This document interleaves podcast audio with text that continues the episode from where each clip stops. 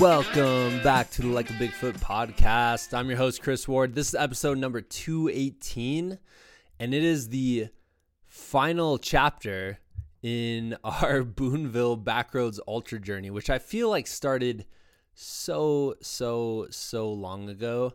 Um, way back last November uh, when I got my buddies to sign up for the race, and obviously it was a wild ride. Um, crazy road, bumpy road along the way. Uh, but today we're going to sit down and kind of do our race report. I'm super excited for that. I, it actually makes me think, um, I saw this graph. Actually, I heard this really good TED Talk today. It was called the Super Mario Effect. Um, so look up like TED Talk Super Mario Effect. And it's all about just the idea of if you're facing a major challenge or you're out trying to accomplish a major goal, if it feels like work, then it's going to be much, much, much harder to accomplish. But if it feels like fun, if it feels like a game, if it feels like you're excited to learn along the way, and basically the idea is if you're just super excited to save the princess, um, then all the pits and all the turtle shells and all that can't derail you. It's not going to cause you to quit, because you're just really, really excited to to uh, to reach your end goal. And that's how I'm feeling right now. I'm very excited. Finishing the race was not easy, as you guys are about to hear on the show. Um, but now that I'm like a week and a half out, a week and a half removed from the heat and the exhaustion and the like, I mean, I guess you just have to experience it, but when you get so over overheated, your brain functioning just decreases so much. So now that I'm like a week and a half out from uh, just the haziness, um, I gotta say I'm very, very happy and proud that I was able to push through, and I learned a lot about myself um, and about my ability to dig deep and really overcome adversity, because I, in any ultra that I've done leading up to this, and I've been doing this, these events since twenty thirteen, nothing as long as Boonville. Um, but in all of the events leading up, I hadn't felt this type of adversity. And I did feel that need to, I had the discussions with myself, the super honest discussions of maybe you should just quit. Maybe today's not your day. Um, but having the experience of being able to like sit at an aid station, cool my body off, and start to feel a little bit better. And that's actually something I learned. That's a huge lesson. Um, pain and exhaustion do not last forever. Uh, the obstacles in your life, they won't last forever. So while you're facing them, you might as well start internalizing the lessons that you're learning along the way. Um, and I just, I love endurance sports so much because it gives us this opportunity to struggle. And you know that going in where you're like, I'm going to struggle. I don't know how much, but I know I'm going to struggle. And it allows us to, to face that and really, you know, come to the realization that struggle's not a bad thing. Struggle's a part of everyday life, and how you show up to those struggles and how you don't run away from them, how you face them, uh, really says a lot about you and a lot about your character. Um, so all that leading into, I want to thank Brad Danes for putting on the Boonville Backroads Ultra in Boonville, Iowa, because it was just such a wonderful event. It was awesome. The course is beautiful. If you ever wonder what Iowa looks like off of, you know, Interstate eighty or I thirty-five, you just got to get off the, the interstate, man. You got a beautiful state there. Uh, there was beautiful farmland. There were wildlife refuge areas. Uh, it was just absolutely gorgeous until the heat hit. And then for me anyways, don't want to speak for anybody, but for me, all the appreciation of the beauty just flew right out the window after that. Um, another person I want to kind of thank for helping me along the way, uh, is Jen Tischler, and I hope I'm saying your last name right, Jen. You absolutely crushed that whole event, and I've never seen somebody stay so absolutely positive and happy and energetic in the face of the heat that we witnessed. So massive props to you. She ended up winning the women's one hundred K, and she's an absolute beast of an ultra runner. And I'm very excited to kind of see what else you're able to do in the sport, because you absolutely crushed it, and it was incredible to witness. And I'm very honored to be able to share some miles with you out on the trail. That was awesome. So I'm trying to think the best way to kind of like summarize this whole thing. Um, and just in case you guys didn't know, we have a couple episodes leading up to this uh, about Boonville with a group of guys that I originally signed up for, a bunch of my friends from high school. We're all from Iowa. Um, When Boonville was originally scheduled in May, we were all going to go out. We were all going to compete against each other. It was going to be awesome. Um, and then, unfortunately, you know, the race had to be rescheduled. So we all decided to honor the original start date by doing something hard. Uh, I ran a fifty K from my house. Um, our friend Brady, who is going to interview us on this show, uh, he actually was the only one who got the fifty K done that he originally signed up for. So he finished his very first fifty K on the back roads of Muscatine, Iowa. So we could have called it Muscatine Backroads Ultra for Brady. Um, uh, Sean Furlong and Travis Steffen rode one hundred miles on the Peloton. That sounded rough. And my cousin Matt uh, did a long ruck through the woods of Missouri. So that's where we left off. Um, and then our buddy Thad. Thad, right before the original start date, fell out of a tree, well, fell off a rope that was hanging on a tree, and he dislocated his elbow and wasn't able to get any miles in during that uh, original time. He actually came the next week, I think, and ran uh, a half marathon with his arm in like a big brace, which is nuts. Um, so Thad kind of had a chip on his shoulder. He's like, dude, everyone else did something hard. I need to actually get this thing done. I need to go out to Boonville and actually race the thing. Uh, so in this episode that you're about to listen to, um, Thad's going to come on. He's going to share his experience stepping up to the fifty K. And then he's also going to share everything that went wrong after he stepped up to the fifty K. It's great. I promise you'll be entertained through Thad's misery. Um, and then I'm also going to share the story of uh, the one hundred K at Boonville, and it was my first one hundred K, and I learned a lot about myself, and I'm very excited to share that. Uh, and to help kind of keep the story on track, we're going to bring Brady Manriquez uh, back on the podcast. He's going to kind of sit down. He's going to interview Thad and I. Um, the episode's awesome. I hope you guys enjoy. Once again, huge thanks to Brad Danes and everybody who helped out and volunteered at the Boonville Backroads Ultra. Um, I really, really appreciated it. Also, quick side note, we did quite a bit of trash talking about Travis Steffen, our buddy who signed up, because he signed up for the one hundred K with me and um, unfortunately wasn't able to come out and compete. So I wanted him to kind of hear some of our trash talk.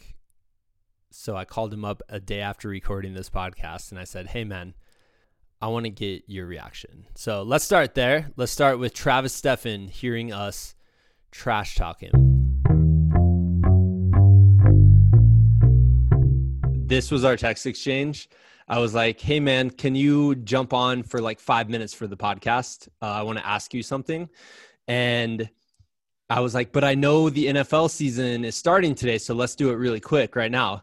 And he goes, you know, the N F L, like, you know, N F L literally just started. I texted you at ten a.m. your time, like right on the dot as it was about yep. ready to kick off. And I was like, at kickoff. So right now, Tra- I've interrupted the very first N F L weekend it, within the first twenty minutes. It's true. To talk this is to you. True. And you know my routine is is Peloton and Red Zone. Yeah. So I've got Peloton. I'm on the Peloton now. I've got Red Zone, but I'm talking to you. So. Well, I appreciate it, man. This is what I want to show you. We recorded the Boonville Backroads Ultra race report. Okay. The race you were signed up for, the one hundred K yeah. with me. Uh, and there was some crap talked, man. And I felt bad yeah. after I said it. So I was like, I have to present this to Travis to get his reaction. Okay. Are you ready? Okay, I'm ready. Okay. This is as technologically advanced as we're going to get. I have it on another computer and I'm going to hold it up to the mic. Ready? Okay, ready? Guys that signed up for this now, and we're all in the same little little, little group text. Travis would have died. Travis would have died. I hope he listens. He told me that. He's like, dude, if you were that close to quitting, I would have for sure quit. I'm like, yeah, you would have. We would be, right now, we would all be dressed in black at Travis's funeral right now. Mm-hmm. Reactions. I think you're, te- I think you're telling the truth. But I think you're right on the money. I didn't say you would have quit.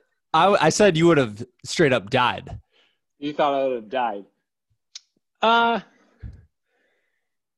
I, I'll say this. I probably would have, at the very least, not made the cutoff. That's because, like, I would have just probably just walked it out like crazy halfway through or something like that. So, yeah, I don't know. I mean, not, uh, I sweat like crazy, so I probably would have been super dehydrated and not feeling the greatest. So, yeah, I think, I think you're telling the truth. I also wanted to just. I'm very cl- glad that I did not participate. I wanted to clarify because a couple episodes ago, I interviewed Travis Macy, who's like an, like professional endurance athlete. So I just wanted to clarify which Travis we were talking about. He would have crushed yeah, it. That's not that's not me. That's not me at all. Well, man, I missed you out there. I'm going to be honest. Well, I appreciate that. I uh, I think my my uh, my days of super hot ultras have, like, the ones that haven't even begun. Are the over. days the days that never existed.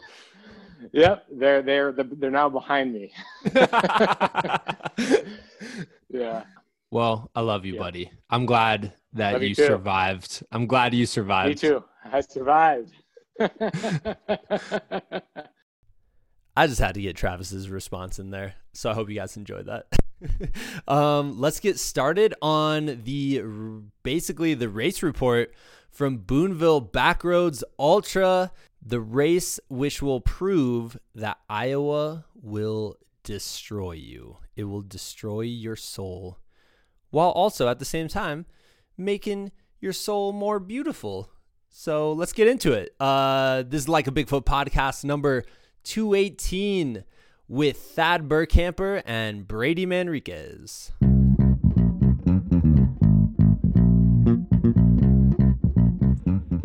All right, here we go. Everyone say "let's do it" in a different accent. Let's do it. Oh, that was good. Let's do it, man. What was that? One of those classic accents that we all recognize. What was it supposed to be? I'll remember his name. It's a guy from uh, S N L. Uh, from Portlandia. Uh, oh, the Californians. Oh yeah. Oh, that was supposed no, to be Californian. Have you seen the sketch with Bill Hader? Yeah. And yeah. the guy from Portlandia. Uh, Fred Armisen. Thank you. Yes. Uh, that just sounded nothing like it. I have to say. Well, you go ahead. What What you got? I was going back. Let's do it, man. No, I don't know. I don't know what that was. Yeah, that one too. That one's good. I was going to be like, hey there, let's do it. Let's go. What about that? That was good. All right, that was good. That was, that was, good. That was good. All right. Uh, you guys want to talk about some, something else? All right, let's jump in. Um, ladies and gentlemen, I'm super excited. I'm joined today with uh, fellow Boonville Backroads racer, Thad Burkhamper, and we are going to be interviewed by, I almost said the late great, but really just the great oh, what the Brady hell? Manriquez. Hey guys, I'm back. It's your favorite uh, people. We're back on again.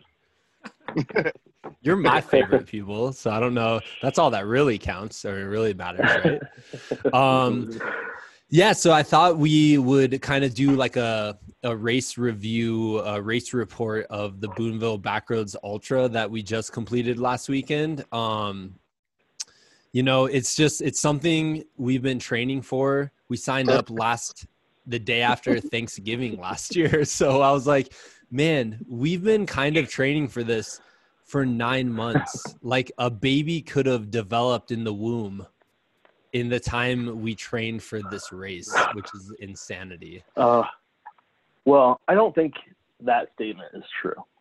No, I think you did that. So the full nine months, I mean, we trained for a date in May, and I did my thing in May because that's, that's what I was working towards. Uh, and then you guys just kept going. You, well, Chris, you kept going. Thad, you did intermittent and all kinds of stuff. I don't know. You did, like, Thad, what did you do yeah. in what preparation do? for this? Mm-hmm. Oh, I um, wrote down the date, and I made sure the Jeep had gas in it, and that's it. That's good. Okay. So the fact that you guys did go out and actually attend the event is crazy to me. It is, it looks like a ball buster of a race. I was super nervous about it for the May date. Uh, the hills, I was so concerned with the hills. Um, like, I want to hear the story about you guys getting there, because that's kind of an adventure. I want to hear about the day of, um, and then just like, I don't know, any observations you want to share from it. Uh, don't want to spoil the, the ending at all. So I don't know, Thad, do you want to go through your day? I heard you, you guys want to both talk about, you guys had to like, you know, drive together in a Jurassic Park Jeep. So how was that adventure? Yeah. So let me say, I, I flew into Des Moines and I got there, and Thad was waiting for me to pick me up from the airport. And he was waiting for me in his Jurassic Park Jeep. And as soon as he opened the door, he was like, okay, we need to do three things. And he goes, number one is we need to get a quart of oil or this thing is not going to make it to the campsite. And I was like, okay, what? What does that mean?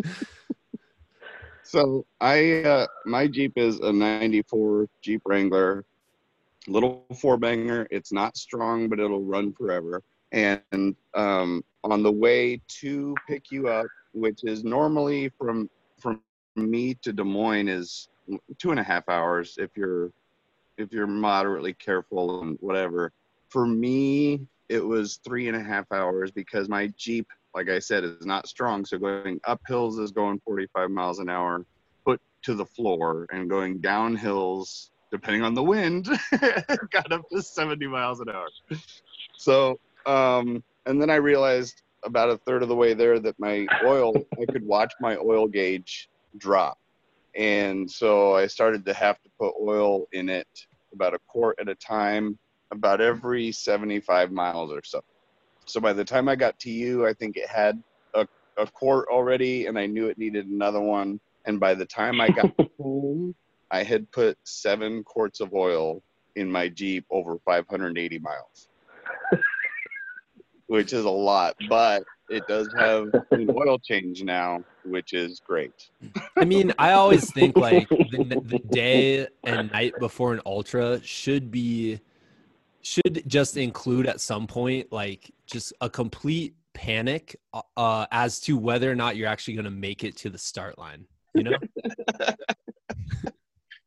So and so, so you picked my mind. I knew the group would make it. Um, I can appreciate why that might have entered your mind, though. Yeah, because I was like, "Oh man, is this car like going to make it?" And then you also mentioned this to me, and I was like, "Oh, it's so true." You'll be driving down the highway, people will drive by fast because you're, you know, like you said, you can't get it to, you barely can get it to seventy. People will zoom by, and they'll do like a double take.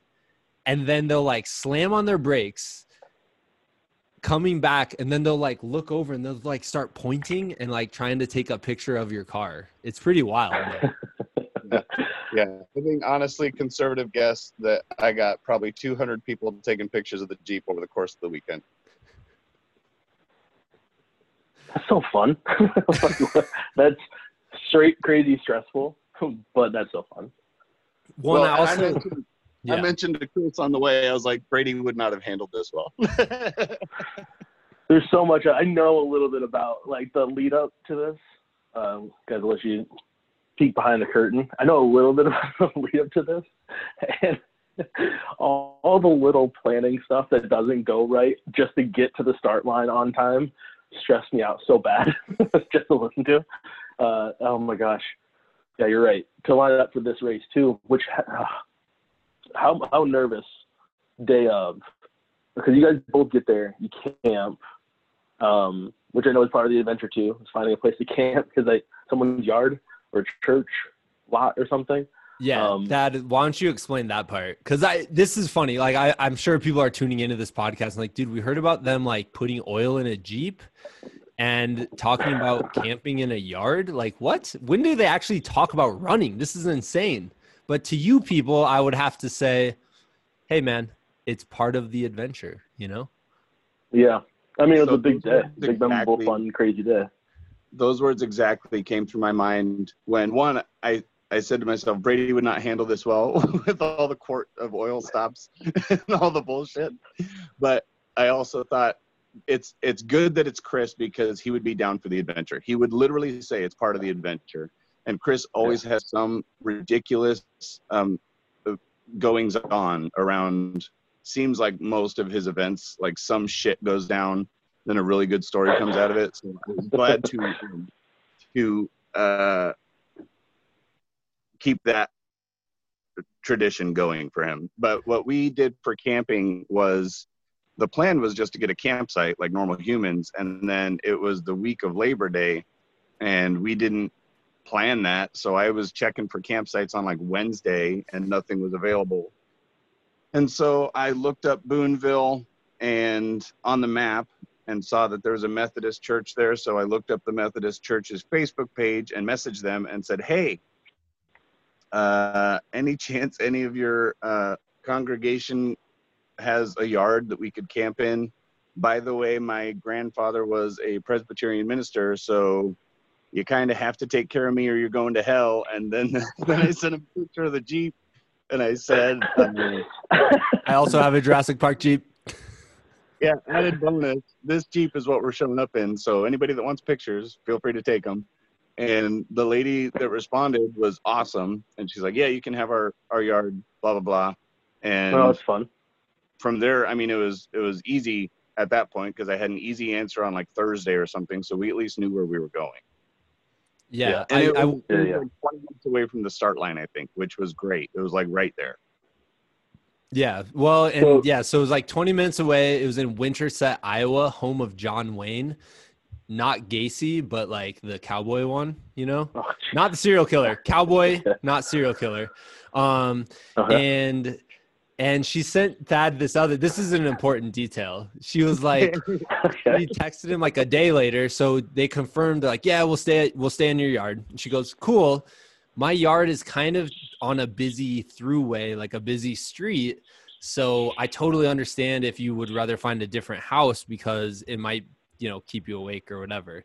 And I was mm-hmm. just like, Thad texted me that. And I'm like, how busy can a street in Winterset, Iowa be? You know? Yeah. It's like a population of seven thousand or something. I mean, it's not, it's not it's big. Not, it has a Casey's, it has a, like an auto parts store, whatever, but it's not huge by any means. Yeah. And spoiler alert, it was the busiest street probably in the whole entire state. It was insane, dude. People were driving by until like two thirty in the morning. We were just in her front yard too.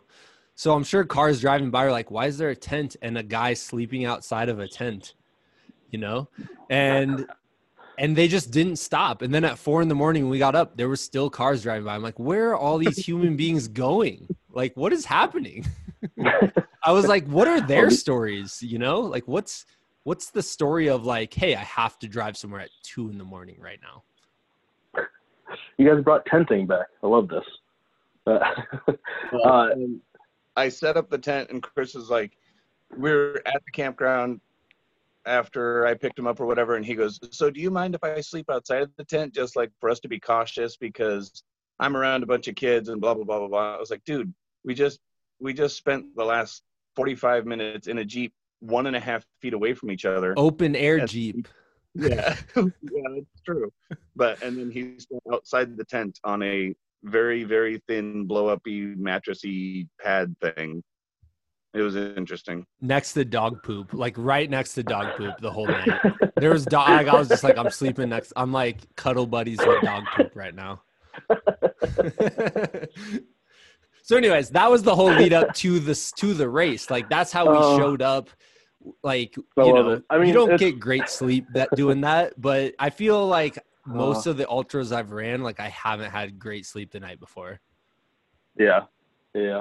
Yeah, I wasn't expecting, regardless of the of the accommodations, you know what I mean? Like I was expecting to just kind of be running it in my brain. So, mm-hmm. whatever. Uh, was did you like? Did you guys visualize at all what you were going to do the next day? And then was the morning of anything like what you visualized that was going to be? I kind of had a game plan where I'm like, okay, I got to pack this, I got to pack this, I got to eat some cereal super quick and all this stuff. And Thad was just sitting there looking at me and he goes, oh, I probably should have had a game plan. And I'm like, yeah, it's, it's helpful. uh, Thad, what was your morning of a first lining up for your first ultra ever? Um, it's important to say that my lack of game plan made me drop Chris off at the race line and then have to go back to camp to get my clothes. So I ran back oh. to the camp, got dressed, and then went to the starting line. And well, and the parking for the for the race was like, I don't know, maybe like a quarter mile down the line, down the road, in kind of this courtyard sort of thing for this very, very, very small town of maybe six hundred people. And um, I pulled up in the Jurassic Park Jeep, and like everybody was getting their shit out of their trunks and stuff, and took a hot minute to be like, what? Yeah. You're not inconspicuous. No, I'm not. And, you're well uh, watched. And by the time I got back, don't commit any crimes in a Jurassic Park Jeep. They'll no, remember right. the vehicle. Yeah. By the time I got back um, to the race line, I, I walked from there to the race line. There was four minutes between getting there and time to go. Yeah. And so I was like, um, I need to pick up my packet.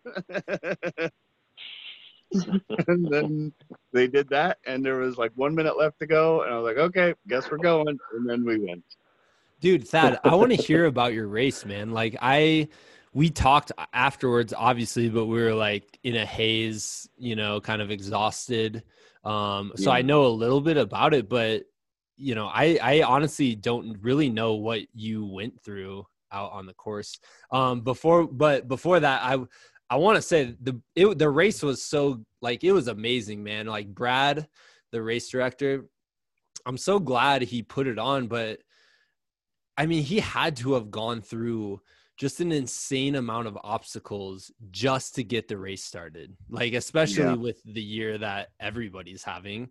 Um, so I'm, he could have just canceled it like in May or March when COVID hit, like the easy choice probably would have been just to be like, all right, we're not doing it this year. Um, but I'm so and glad he would have and been like, yeah, that makes sense. Yeah. Like, nobody would have been upset about it. No, not at all. I have to miss it, whatever, but nobody would like mad about it. Yeah. And so I'm just so thankful that he just kept at it and, and put it on. And I just, I thought he did a wonderful job. So I just thought I'd say that before we really like dive into it. And yeah, then before I say how miserable I was. Right, right. Now, before you complain about his race for the next hour. No, it was nothing to do with his race, you know? No, no, no. No, I mean, it sounds like, okay, I mean, for those, would you say it was a, a tough year in terms of conditions?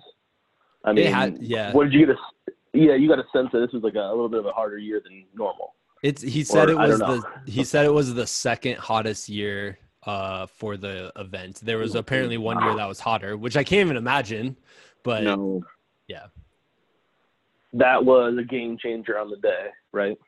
It yep. was the game changer. Like, I think I would have yeah. actually felt pretty good. Uh, I mean, you know, I still would have felt sore and stuff, but dude, it was the game changer. So that's all I'm going to say right now. Oh, man. Well, uh, how did the, I don't know, the first two hours feel? My first two like, hours were exactly what I wanted them to be. On, you know, on uh, a minute between getting your ankle bracelet thing put on and starting, you can kind of develop a game plan. I don't think there's a lot of training that needs to go into these things. You can do it in a minute. And um, and my my thought, legitimately my thought, very, very previous to making it to the start of the race was, if I can get my first ten miles out in two hours, I've got a good pace and I'm solid on a good pace, because it's not, I'm not running, but I'm not slow enough that I've got to really watch the end of my race. You know what I mean? And I was literally pulling up to the first and, and, and it was like seventy-five degrees or something. Like, it was gorgeous. And there were trees on the first part of the race. So there was like shade. And Um, at one point I had accidentally heard Chris say, walk the uphills and run everything else. So I did that, and everything was great. And literally to the minute, I started at seven oh five. At nine oh five, I was pulling up to the first aid station, and I said to the guy behind the table, I said, how far is you? And he said, we are exactly ten miles out. And I said, oh, this is amazing. Like, like I was so stoked. And I, all we had for breakfast that morning was coffee, and I've never run this far before. I've never planned nutrition or anything like that. So I was like, oh, I'm hungry, so I might as well eat. And I ate what I probably would have eaten for any normal breakfast, which was a little bit of all of this stuff. And, and that, that was mistake number one, was eating a little bit of all the stuff. And mistake number two, I ate a peanut butter jelly roll-up, which was fantastic. I ate most of a, um, I ate most of a, a, uh, oh, for frick's sake. Oh, most of a banana. I put two things of gummies in my pocket, ate one in the moment, refilled my Camelback, and then put something else in my pocket, a Rice Krispie treat. These are so and then a handful of groceries that I just ate on the way out. Wait, why and was that why was that a mistake? This sounds this all checks out. No, no, no, no, no. Because um I any other run that I've done, I haven't and I've I, the longest run I've done was was without stopping.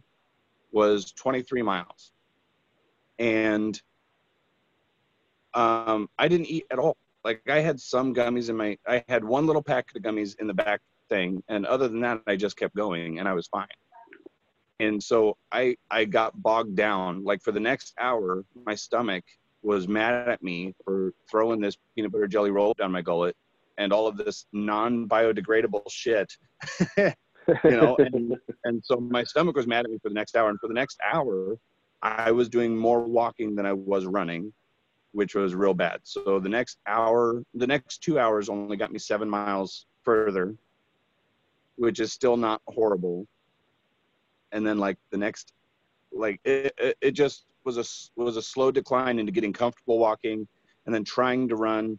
And now the, after that first aid station, the heat kicked on. Like, it went from seventy-five to ninety-five in like half like an what, hour. Or something. What time of day? Like, what time of day? Uh, it was between nine and ten. Um, well, I'm just curious, Thad, like, what what was going through your head in that first part? Are you just like, hey, I got this, you know? Because you had like eight hours or something, or eight and a half or something for the cutoff. That's the thing. What what are the cutoff times for a fifty K and one hundred K? And like, what's that minimum required pace? Like, so you didn't stop. Like, what is, you guys know that math at all? Didn't we work it out where it was like, if you did fifteen miles an hour, you're good? or something, or not yeah, fifteen was, miles an hour, fifteen minute miles. Yeah, dude, if you just like were like a jet airplane, would you be fine? You finish in like two minutes, dude. Um, the the pace for fifty K, because you and I did the math the night before when we were going through that park, and it was like three point four, three point six That's or something. Right. That's right. Okay. Miles an hour, which is a lazy out, lazy mile. Like it, I mean. It's a good walk. It's a, it's like a uncomfortable walk where you might as well just be jogging. But if you're doing a decent amount of jogging, like at a good pace, then you've got those uphill walks that don't kill your time. Yeah. You know what I mean? Yeah. So what was going through your head? Are you like, I got this? Or once, once things started going south, were you like, uh-oh, this is bad news bears?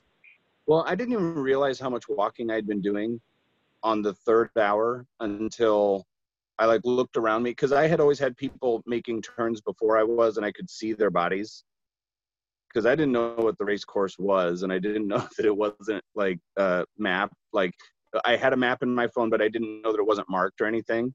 And I didn't even know that there might be pink flags on parts of it until three quarters of the way through the thing. So right. I was just following the bodies in front of me, which is great because I was around bodies in front of me. There were people starting.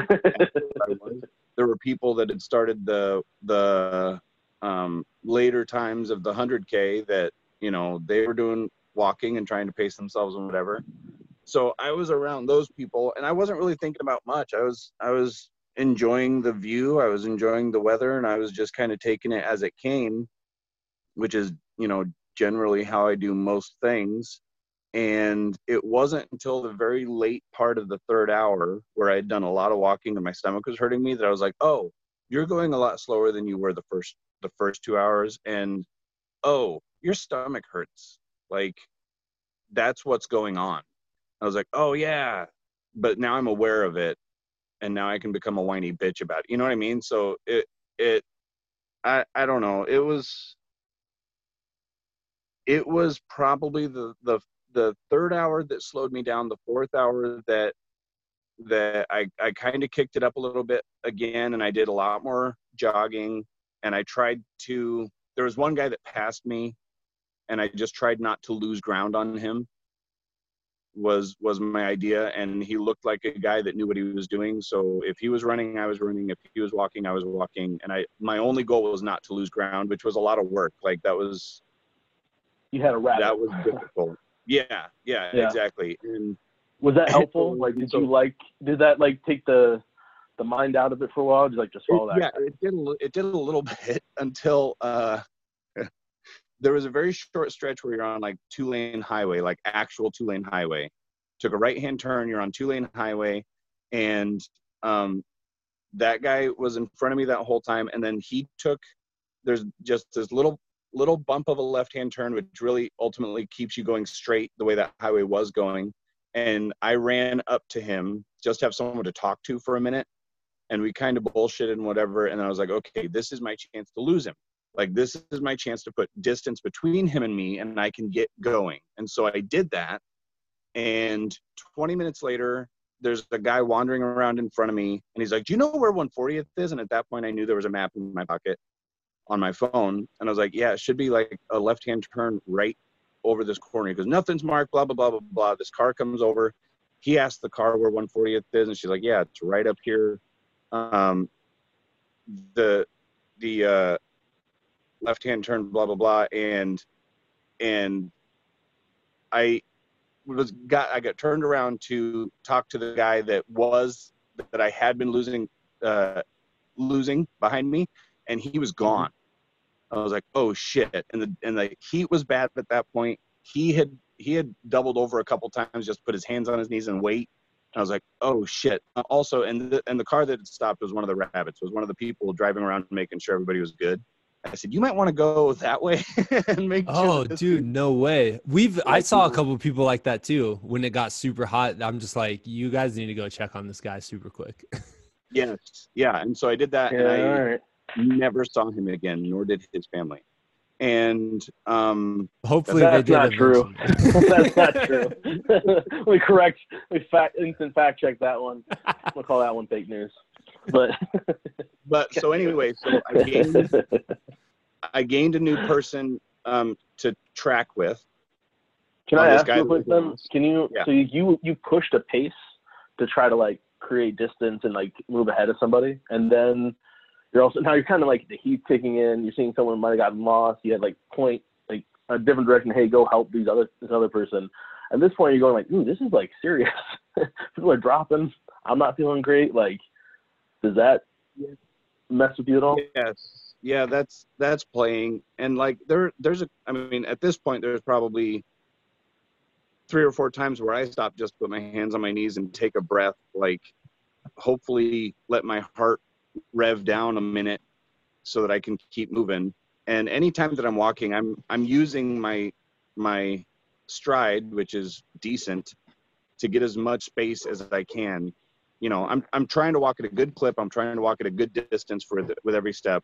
And at, at some point after that guy disappeared, oh, I did hear where that guy went um, later at the next aid station I did.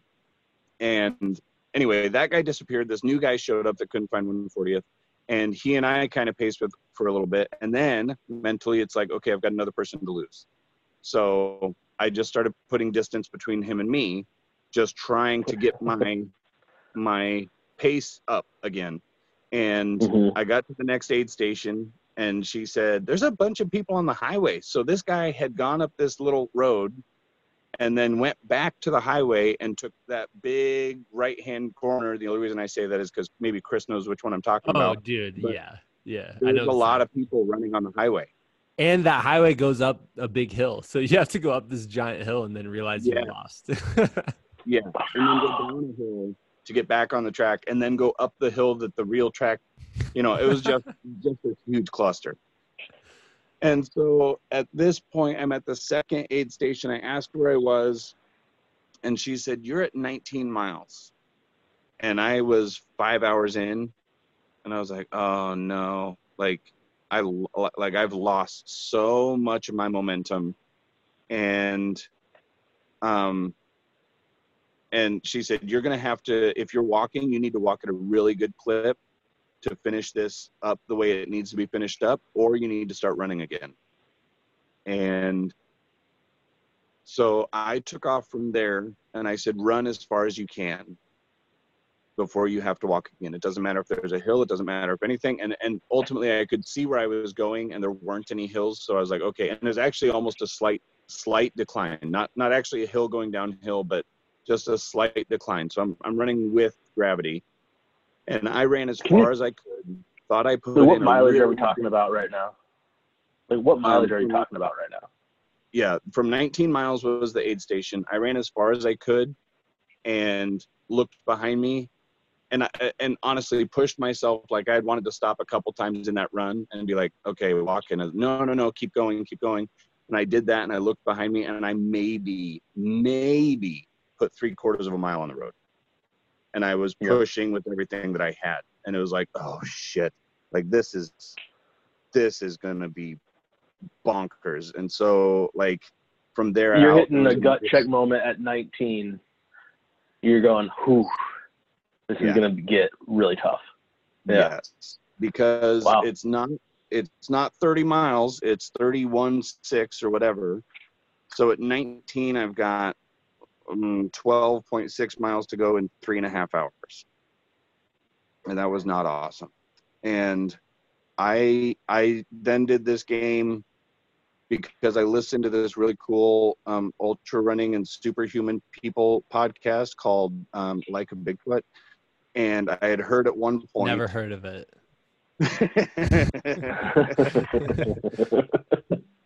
I had heard him at one point talking to some runner guy that said, at that point, I was just five minutes on, five minutes off.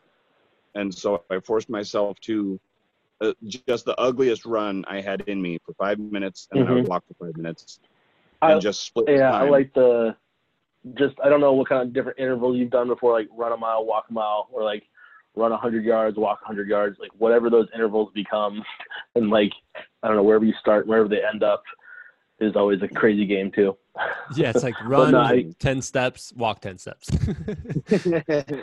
Let me that dude, when so did the wheels fall off the bus instantly, or was it over, you know, a few hours? Like, did they slowly fall off the bus, or all of a sudden we're just like, and there we are. There's no wheels on this bus. Started desperately needing grease on that highway round. on that, on that highway chunk. Okay. And then, um, and then from losing the one guy, finding the other guy, losing him, getting to the aid station, I started to become very aware of how tired I was and how much my feet hurt. And that's what, what made me say, okay, run as far as you can. Right. And I did that. And then I look back and it's only three quarters of a mile. And I'm like, oh, that's all you've got right now. Like, cause I really did push as hard as I could to get as much mileage. And then I look back and that's all I've got. And it was like, it was like reality. Like, this isn't like, there's no more, you just have to do anything you can to get done. Yeah. It does. I, and, and at that point, actually at that point, after the three quarter mile run, um, I decided you're going to try to make time. Time also doesn't matter. Get this thing done, because I could already feel that two thirds of the way into the race, I'm dead, and, and it's all I've, it's all that I've got to keep rolling. So yeah, yeah. Five minutes on, five minutes off. That thing, ten minutes on, ten minutes off. Whatever I've got, I did that, and then um, I oh I asked the lady at the aid station. I said, "When's the next aid station?" I'm just trying to keep track of mileage, so I've got a a, a checkpoint. And she said, oh, it's five miles out. I was like, sweet. I got to the next aid station in, uh, I had three and a half hours to go. And so the math I did was, you've got an hour and a half to get to that aid station. Because then, then you're at least, bet, you know, you're at least in much better shape. And I made it there in an hour and fifteen minutes. And I was like, oh, sweet. Because I see this aid station on the hill. I was like, oh my God. And I'm looking at my watch. I was like, that can't be right. Like, I feel like shit. I, no way did I do that. And I mm. did it. And I got there. Okay. And I was like, how far am I? The answer is supposed to be five point some miles. And the answer was six point eight miles. I was like, oh, that, that accounts for fifteen minutes. Like, that takes away all of my whatever.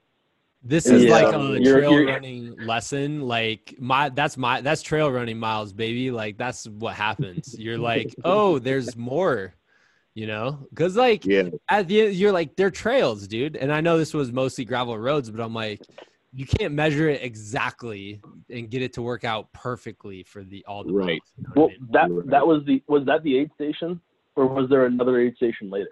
There was no more. No, that was the last one, right? That was the last yeah. one. Yeah.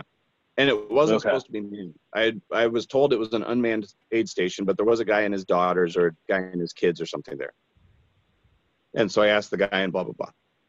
I was like, this okay. Is, this is a dumb point, but like while you were there, just the, just uh, aid station in the time of like COVID, they would fill up your Camelback for you. Yeah, yeah. you and do. Then, you put your mask up when you're interacting, even though by the time like my brain was so dead by the end, like I yeah, kept forgetting, yeah. and then I'd be like, "Oop, sorry," and I pull my mask Oop. up. Oop, sorry. Oop. I started the morning saying "Oop, sorry" to that cat that woke me up. But anyway, sorry, I forgot to point that out earlier. Next to the dog poop. Uh huh. Yeah. Yeah. And uh, the uh, oh, also this was my one, two, three, four, fifth Camelback getting filled up. And I had not pissed at all that day. Now, like, that's wild. Is that is that just what happens when you're sweating that much and the crazy heat? Is just you never piss. That's what I was telling myself. I mean, is that the case, or Chris? When you hear that, I think like, oh, that's the case, man. I mean, yeah. I was kind of in the same boat. I I in the morning I was pretty. The flow was going, if you know what I'm saying. But like by the last lap for me, it was so hot out that literally I was putting in water like crazy, like crazy amounts of water. And all of it had to have just been instantly turning into sweat to cool my body off, you know? Uh, yeah. But they always say, like, yeah. when you're so dehydrated, like when you're about to have like heat exhaustion or heat stroke, you just stop sweating. So your body can't cool off anymore. And then you're completely screwed. So, I mean, it's a good, I guess it's a good thing. I kept looking at my arms being like, okay, I'm sweating still. Like, that's fine, I guess. Wow. Wow. What a crazy thought to have to like consider during that. Yeah. I mean, mm-hmm. uh, to start considering like, well, did I just feel dizzy or did I just trip over a rock? Like, well, like, oh my gosh, so nuts. It was wild. Um, I was wondering if we could hear, well, I do want to hear the end of yours, but I was like, at the same time, you're at how many hours in? I, um, I've only got two hours to go, so I'm six and a half hours in. Oh, I see your thought process, Brady. Okay. Chris, what was your first, uh, like, uh, like, where does that get you up to? I'm going to be honest, like, dude. The first lap, I felt great. Honestly, like I, it's about got me a little bit past the first lap. I felt totally fine. Uh, but first about this time, how many miles? Uh, uh, fifty K. Yeah. So thirty-one. Okay. So I felt okay, okay. during that, first but lap. Like, it's all like experience. Like my body was used to like how you feel physically, like the pain wise, you know, but then I got into that halfway aid station. Um, I saw my mom and her friend, so that was cool. And it, but at that point it was, it got hot. And then I'm like, oh, this second lap is going to be real. Like this is about to get real here. Um, mm-hmm. cause it was already like, by the time Thad's talking about, which is pretty much the exact, almost the exact same time, like it was already in the nineties, like ninety-three, ninety-four or something. It was insane, dude. Man. And no shade. Like you think Iowa, you're like, well, Iowa has tree trees and stuff. And you're like, no, no, it doesn't. It's like, I mean, it does have trees, but they don't offer when the sun is like right above you. They're nowhere near you. Dude, there's the nothing. On your deck. Yeah. Like it's like, right above you. The shade is directly under the tree, which you're not going to go to. So the whole course is on gravel roads. So it's like cornfields. There was like wildlife refuge. Like it was a beautiful course, but the beauty instantly turned into just complete desolation. Like, I guess I was thinking this, Thad, if someone would tell me like, if someone would be like, yeah, that race, like that was absolutely beautiful. I'd be like, yeah, it was. And if you also, another person told me like, that race was pure hell, I'd be like, yeah, it was. Like, it was both. Yeah. Yeah, it was. And I did catch myself looking, just looking around and being like, holy crap. Like the rolling hills and the, the, the agricultural fields and then just woods and stuff that you'd see and ponds and whatever, like it was gorgeous. And I remember I took a couple pictures and the thought process in my head was like, where was I? Where am I? Because in the course of five yeah. miles, I took three very, very different pictures yeah. of what was around me. Well, and we're and all was, we're all from Iowa. We're Iowans, right? Like you'd think we'd be used to it, but usually on roads mm-hmm. like that, you're driving, like you're zooming by it, and right. to see it from your feet, and to see it from eventually a very slow pace because you're you're slowly struggling, but to see it in that like kind of different way is is a way that I'd never experienced. I don't I feel like I didn't fully experience Iowa in that sense when I was growing up, if that makes sense. Mm-hmm. Yeah. Yeah. Did you one thing I I ran some of the gravel roads around Muscatine, just an observation, you run past these like family farms or just, you know, these houses that are on their own. Did you see any farm art? And I don't know how else, like, I think farm art is like the only way I know how to describe it. But did you see any of that from any of these houses at all? A lot of broken down trucks and, and ditches. Okay. Those are called art pieces.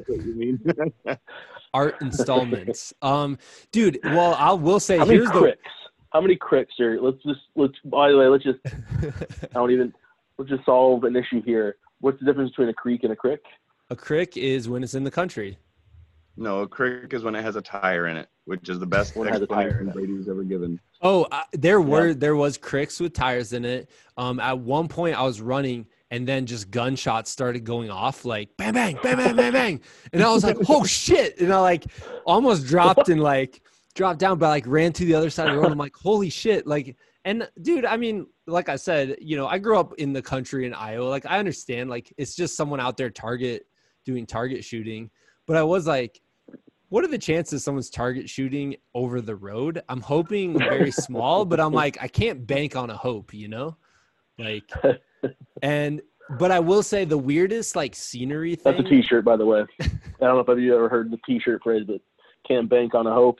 Like, I don't know. It's got, it's got something there. Um, the weirdest thing I thought uh, along the course was the first aid station. It was this giant field. And as I was pulling in, I'm like, this has to be something, because it's not like a field of corn or crops or soybeans or something. It was just this field of grass. I'm like, this is something. And then I realized it was a polo field, like for people with mm-hmm. horses and yeah.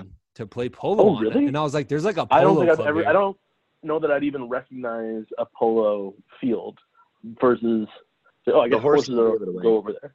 Yeah. Well, I hate you so but much. Yeah, so the course was beautiful. The first lap especially, I like really appreciated it. The second lap, I think I just looked at my feet in front of me, or like the ground in front of me, yeah. because I couldn't look up or the sun would hit my face. I don't yeah. that I, I so Chris, I, like that was a gut check moment for Thad, was that last aid station. Will you, because I feel like you, did you have a gut check moment too? Oh my God. Up to your gut check moment. Dude. Yeah, for sure. Um, yeah. So like I said, and I want it, to it, revisit the Thad's from Thad's last aid station home, and then yeah. uh, your gut check home. That's yeah. So, um, we got like thirty minutes, dude. Okay. So the oh, whole, the whole first lap went fine, but right half, like right at halfway, I'm like, oh shit's about to go like get real real fast. And so you had to run back out the same road you just came in on, uh because it was kind of like a lollipop course sort of. And during that run, I'm like, oh, this is going to be interesting. What's that mean? For so this is lollipop courses, you run up, you do a loop loop and then you run you down that down. Same road. Yeah, yeah. So we did that, and loop, and that's loop one, and you got to go do it you do it twice, and you have to do it again. Yeah. So we start that, and I start feeling terrible. And I ran a lot of the race with um the girl who ended up finishing first for the one hundred K. Her name was Jen, and she was just an absolute beast, dude. Like, it was crazy. And I, I kind of, so, you know how I'm always like, just in a, I'm usually in like a really chipper mood. Oh, you don't say. But like, that's like, I'm always like a super positive guy.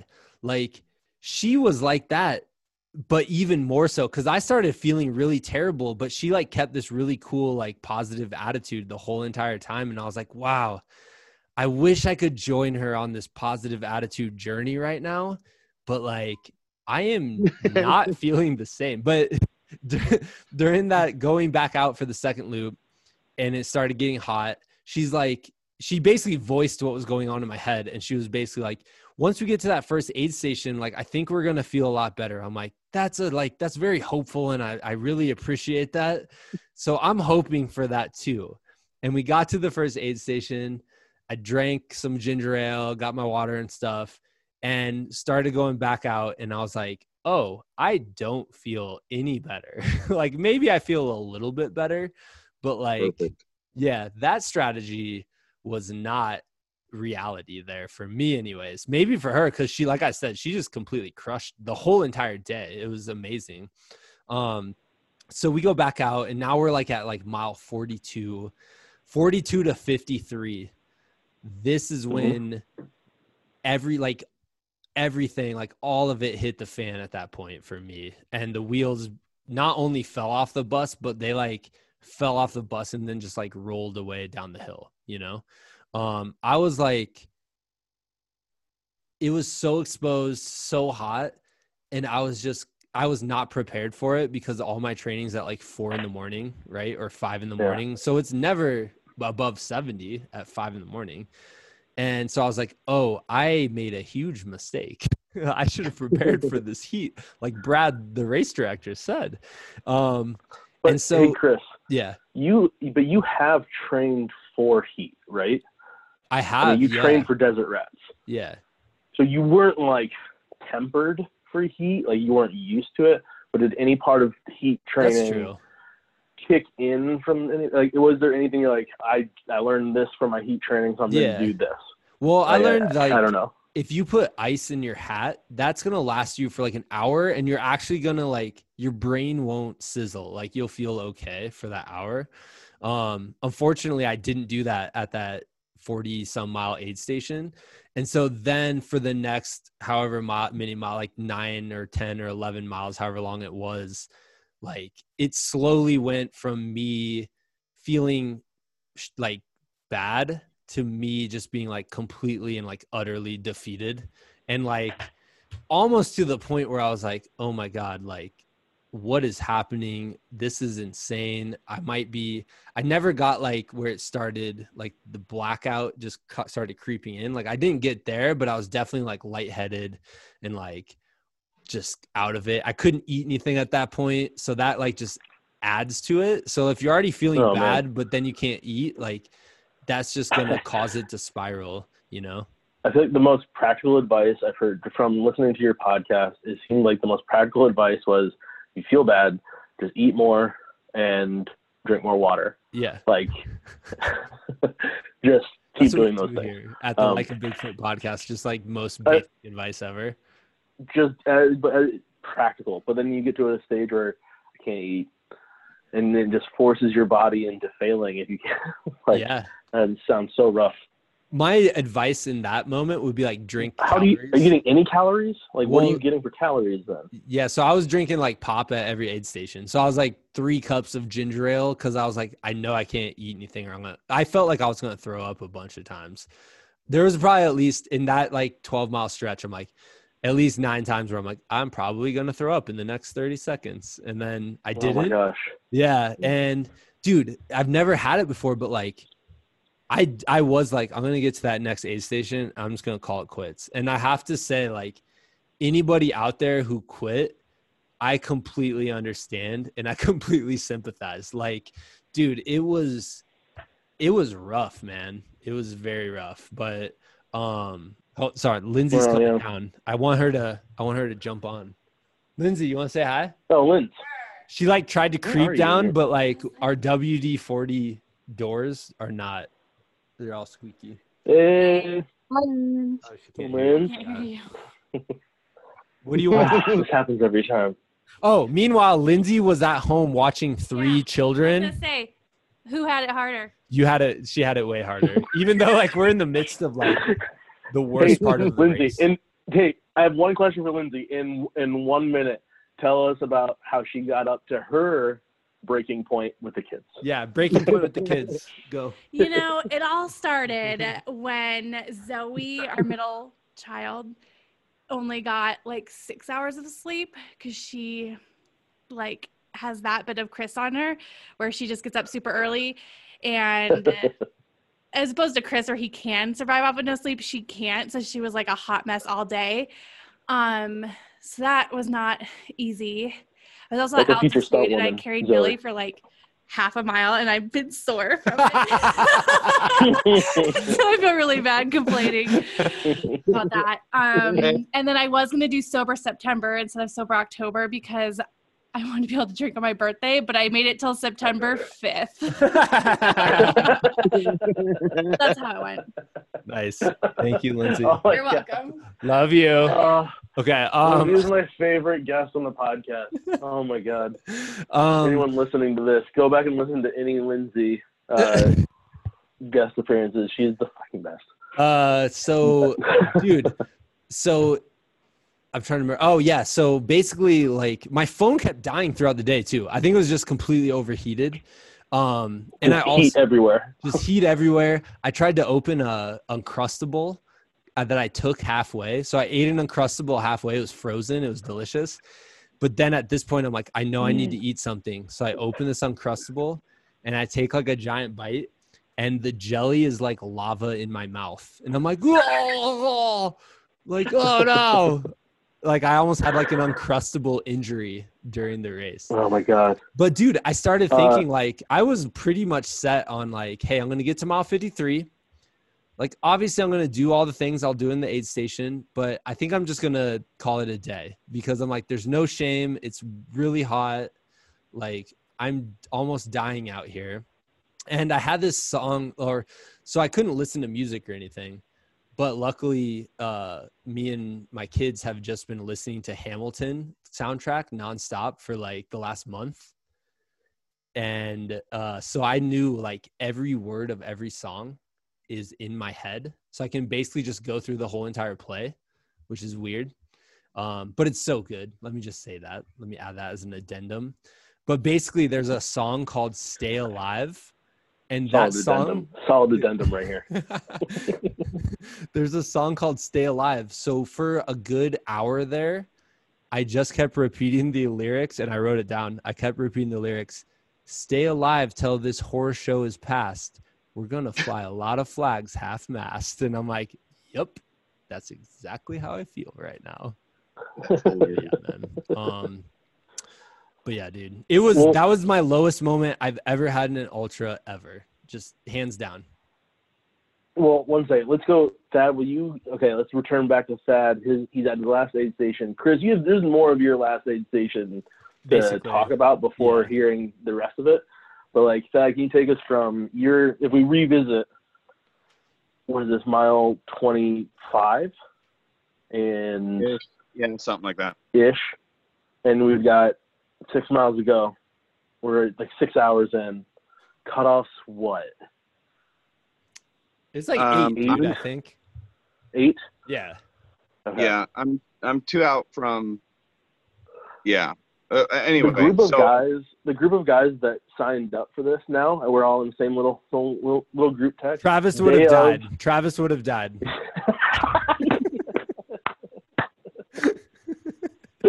I hope he listens.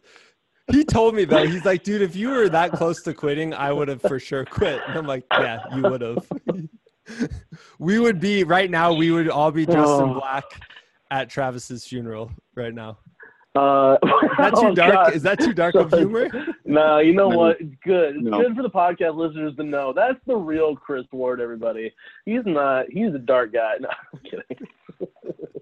Well, and, and honestly, well, I want to go down this route. Do you give the, do you give Matt or Sean or I a chance of surviving this? Had we like done it on the day of? You know, Let's I'm, I'm all in the same conditions with our like training. Yeah. Man, I would have been uh, curious if you all were out on the course, what would have happened? I know. You know, like would know. you have banded together? Band of brothers. We would have helped each other somehow if we needed to. It's like, oh, I'm out of water. It's like, well, here's water. I, yeah, you know. No, I would not have done that. Nah, that sucks, bro. like, just like, sucks for you. Could have just been doing it better. I gave um, myself a full minute before taking off to plan, Brady. You should have should have had that one in the. Uh, what what I would say is, yeah, yeah. Um, Chris and I kind of talked about that. Who in the group would have would have done? I would have just been very interested to see how it played for everybody. I don't know. I know. Who, it would have been, would have been I think, anyway. I think anyway. Just for planning, you probably would have been the farthest out. If anybody finished the fifty K, it would have been you. Um, I agree. And and that's probably it. Oh, he's but, posing. But he's doing I, like Hulk Hogan pose. What I will also oh, yeah. say is the the fact that Chris was so hurting and almost gave up, to find that out after the fact makes me I know. makes my I know. end to the race feel so much better, because yeah. I got out of that last aid station and I and I've got nothing. I'm walking, and I'm not even walking pretty. I'm walking shitty, and I I could see for the next probably mile and a half what road I was going to be on. And I knew it was going to take forever. Like I, you can just see. You can endlessly. see it. Oh yeah. and and it, it's a mind fudge there. I mean, just being able to do that, and then that entire next mile and a half, I was talking myself into not giving up. Like, this is where you stop. Nope, just keep going. This is where you stop. Nope, just keep going. And I finally got to the end of that mile and a half, and there was a right-hand turn, and there were three trees there. It was late enough in the, in the day that it was actually giving shade. I stretched And when I stood up from stretching, sight went away and I got real dizzy. And I was like, nope, this is it. This is the end. Like, you, this, however far this is, this is how far you made it. Go lie down. And I did. I lied down in the bit in the ditch. And I thought, there's like three ways this ends. One is one of those rabbits is just driving around and sees me. Two, there's somebody running behind me that'll show up here shortly. Or three, I will sleep here for the next four and a half hours until Chris makes his second lap. And then when Chris finishes, he can and send somebody to get when me. When Chris lays down beside me, we will hold each other. Crying. and, and that's what I did. I, I laid down in the ditch at twenty-eight miles, and a guy showed up shortly behind me. It was one of the guys that I that I put distance behind, between us at some point, and he had never caught up until then. And it was probably half an hour later or something. He goes, "You need help?" And I said, "Yeah, if you got a crew, call him." And he did, and he was calling him for him. And then I just jumped in with him. So he gave up at that same spot. And mm. actually, Chris, that was that was one of the one hundred K dudes. Yeah, it was Brian. I'm trying to, I don't know how to pronounce his last name, but yeah, he, we, we were messaging after the race for sure. Yeah. Oh and, my God. Uh, like he, he had given up on the very tail end of his first lap, and on our way back into the finish line, he said, "Well, this is still the longest I've ever run." That's amazing, dude. Yeah. Yeah. yeah. And, and so for you too, right? Me too. Yeah. I mean, that, that's, That's legitimate, and my feet were just, just destroyed, and I still hadn't pissed after five camelbacks full, and like I was just a, that that's a shirt. That's a shirt. Five camelbacks in, still no pee. That's an ultra running shirt. Well, you know what? If you don't want to make it, I don't know that it's gonna ring to it. I guess I'll write it down with the list of things I've written. Okay. My shirt's just gonna say. Want to uh, see my my notes from this so far? Yeah. Ooh, nice! I love it. My my shirt is just gonna say T W H D. Travis would have died. That's one of that. I want that shirt, but it's just like over the. Right here on the short sleeve, right there. Oh yeah, you gotta have. I mean, Travis doesn't even wear a shirt, dude. He, I don't know. You have to make it shorts or something. Uh, yeah, dude. Thad, so, you, like I said, like, Thad, like that's a you're you? a beast, man. Well, I know we've got like a uh, time crunch. Otherwise, we could we could make all, this entire podcast like five and a half hours. And no, I'm, without I'm adding, that, I'm but, adding ten minutes because Lindsay said she could pick up the other two, you know, as if I haven't worked her enough by leaving her with the children. But she's like, I can pick up the other two. I'm like, oh, uh, ten more minutes. Well, then September fifth. You know what? September like fifth. Five or eight of the next minutes because I can't add ten minutes. Okay, Whatever go for it, Thad. You have on my end, hit me because I got to leave right at six. I want to ask you something then really quick. And actually, Brady, you actually brought this to my attention. Um, You you said you had a really interesting conversation later with your son, who was like, "How was the race, Dad? Like, did you win?" Oh, yeah. That's what kids always ask. They're always like, "Did you win?" And you're like, "No, I actually quit." Like, how did that conversation go? That I was actually really happy to be in the position I was to be able to talk to him, because Cale's very cerebral and he'll he'll stumble over this in his mind for the next couple of weeks. Um, But he asked how the race went. I said, "It was good, buddy." He goes, "Did you?" Yeah, basically, "Did you win?" Which is stupid, child. And I said, "No." and and um, I said, "I didn't even finish. I, I got very close to the end and I had to give up."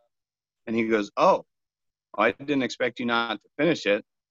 And I said, "I didn't expect not to finish it either, brother, but you can't win them all. I mean, there's some stuff that, that you can kind of put in front of me and I'll do okay at it. This one kicked me in the teeth, and that's fine. I learned a lot from it, and, and I'm glad I did it." And he goes, "So, like, are you mad at yourself?" I said, no. No, I did the biggest thing I've ever done so far, you know, as far as a race goes, and I still went the farthest distance I've ever gone, and I'm proud of that. I wish I had been able to finish, but you can't win them all.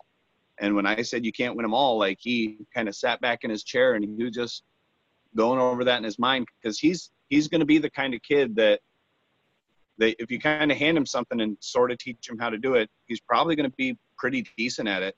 And I want him to be in a position where he can be kicked in the face and still maintain a positive outlook after the fact. Yeah. Yeah. That makes that's sense. Awesome, man. No, that's super cool. Like, I mean, and what a good example of like, hey, dad went out, he tried something that is insanely hard. Um, and you learned your lessons along the way, and you came really, you dude, you came really close. I'm going to be honest. If it wasn't that hot, that's, you would, you would have finished for sure. I know. I know. That's so like, it, yeah. And you can't control it though. That's what I'm like. That's what I love, dude. Um, you like when you sign up for this, you don't want it to be easy. You know, it's not going to be easy. You don't know right. what it's going to be. It could have been raining in like forty degrees. You know what I mean? Uh, like that's not unreasonable to think that in September it's raining and raining and forty degrees. Maybe, but that's just another factor, right? So you don't know well, what it's going to be, but you know it's going to be something. Yeah. One second. Two, like one or two things you said. One, the treacherous B roads of this race ended up being a reprieve from the hardest parts. Yeah, they were like the B roads were like welcome change. They were like, yeah, yeah. they were actually like cushiony. Which I'm saying yeah. this, and Brad is like, oh, I wish they would have been know, bad. I yeah, but I, I, I, I get like if it's muddy, over there. if it's muddy, it's well, gonna like take your shoes. There's a different kind of torture. There was the well, that's the thing. If you take that exact same course and under different weather conditions that are absolutely available in Iowa, cold ass, rainy ass weather, those, yeah. the entire course becomes a just a, another torture vessel, but like in a different format. And your favorite yeah. parts become your least favorite parts. It's a that's a wild course to try yeah. to prepare for. It is, like, man. But that's any year, dude. That's what I love about ultra running. Like that's every course in ultra running. It doesn't matter what the course is, like mm. condition dependent. You're you're gonna have a rough day because of something at some point, and I love it. Oh, one thing that we didn't say that I have to put on this is I was I was kind of explaining away the Jeep as we were in the Jeep on the way to our campground the night before. And I said, this is, so we were trying to get up a hill and we had gone from like sixty-two miles an hour, just bogged down to forty-five. And I said, here's the deal, man. This Jeep is unbreakable. I mean, this engine is unbreakable. Like people love this engine because it just keeps going. It goes slow uphill. It goes fast, faster downhill, but no part of it is a fast run. It just keeps moving. And Chris goes, oh, it's an ultra Jeep.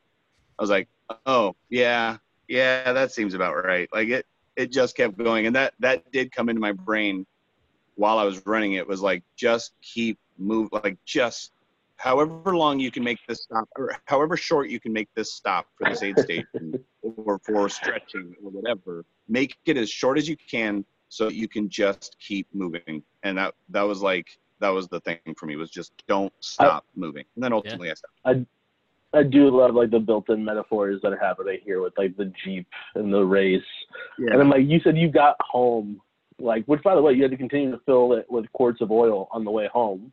Yeah. You said you pulled in and the sense of relief of like, I'll never do that to you again, buddy. I'm so sorry yeah. for not doing so, that. thirty-seven miles out of, out of, out of Muscatine, I'd stop for like a drink or something. And when I started it, it starts squealing at me loud, which can, which only means that bearings are going out on one of the belt driven things.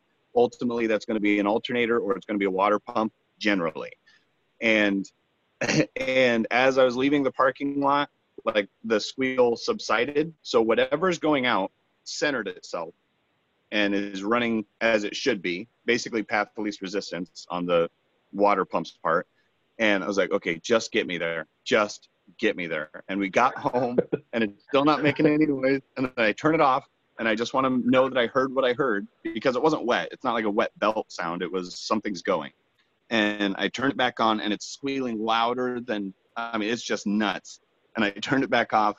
I sat there in the Jeep for a second and it was like the Jeep said, don't ever do that to me again. And I was like, I'm so sorry. You you don't ever have to go anywhere out of town if you don't want it.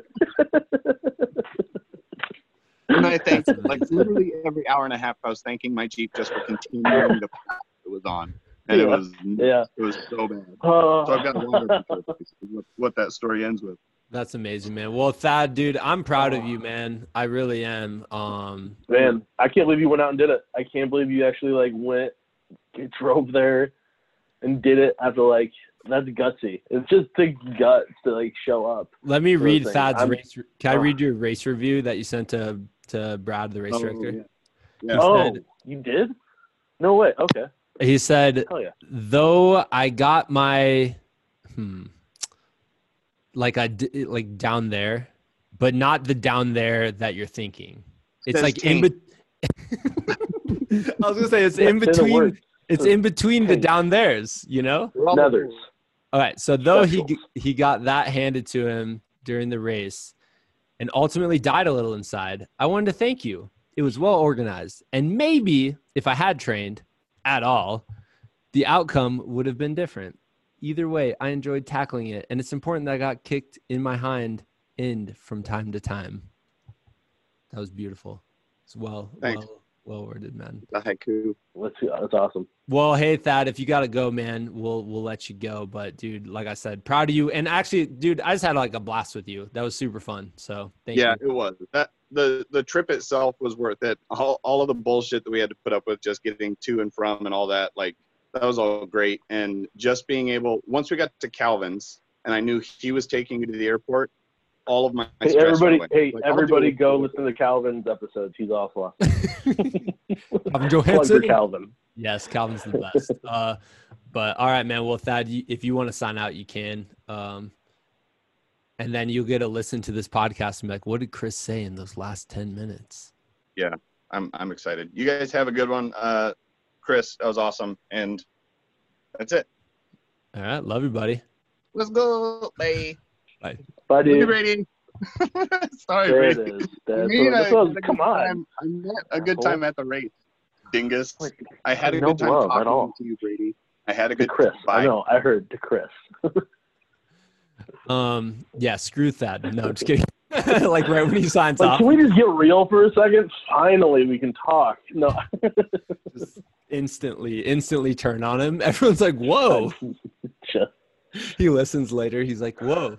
Um, yeah, man, I just have one more like kind of story from it. Um, and that's just a dumb, just like I, I, I talked to Thad before, and he was telling me that, um, just a dumb thing that he did as a strategy is the one thing that I, I recall doing it the same day. Again, I ran a bunch, but on those gravel roads, he saw this uh, girl that he was kind of gaining on, but she was like weaving left and right on the gravel roads. And why is she not running in a straight line? And she was finding the like smooth or the like shaded part of the road, basically. Yeah. During this race, where that became like survival stra- like strategy. I remember doing that a little bit uh, the day of when I ran too, and I was like, no, that was like an interesting. Like, huh.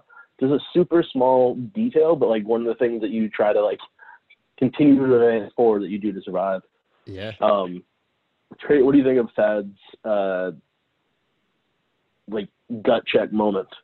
First, I'm, pr- I'm proud first of him. Official man. Ultra, right? Like first yeah. starting line. He, he's Over done some unofficial events. Yeah. Um, but like. Gotcha. I love it. I'm um, proud of him, but I also I also appreciate the uh, what's the word where basically you just show up and you're you're confident though completely uh, like not trained at all. Is there a word for that? I'll say guts. I'll say gutsy. Gutsy. that's yeah. that's the word I used uh, used earlier. So I'll, I'll yeah. keep it with gutsy. Yeah, man. Well, um, hey, so um, dude, I got so. Honestly, like the most interesting part from of my race was for me, I was like, it was the the battle of wills between quitting and not quitting. And I have the experience in ultras, but I've never been in that kind of shape before, which was not pretty. Um, and I've of course, like from doing the podcast, like I've talked to people in way worse shape than that. So I was trying to like draw upon their stories. But you've kind of heard the tears of suffering and yeah. you can kind of like place yourself on a little bit of a measurement, I guess, from hearing the, the descriptions from all kinds of athletes and all kinds of disciplines. Yeah. So I um, knew I got finally got to that aid station at mile fifty-three. And this is almost farther than I ran before. There? Um, like what's, you walk in, what's at the aid station? Just like a, a little canopy with some shade. Um, just the food and water and all that stuff. There's a bathroom there that I was like, I can't. And I got there though, and I saw my mom. That was the thing that was there.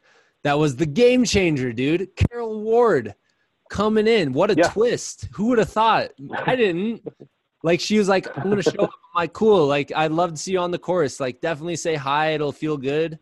But I was like, the week leading up, she was like texting me every day. Like, okay, do you have water? And I'm like, yeah, I got water. Do you have food? Yeah, I have food. Like, she was asking all these. And I'm like, mom. Yeah, I'm- but you're saying that like the N C team is like, yeah, mom.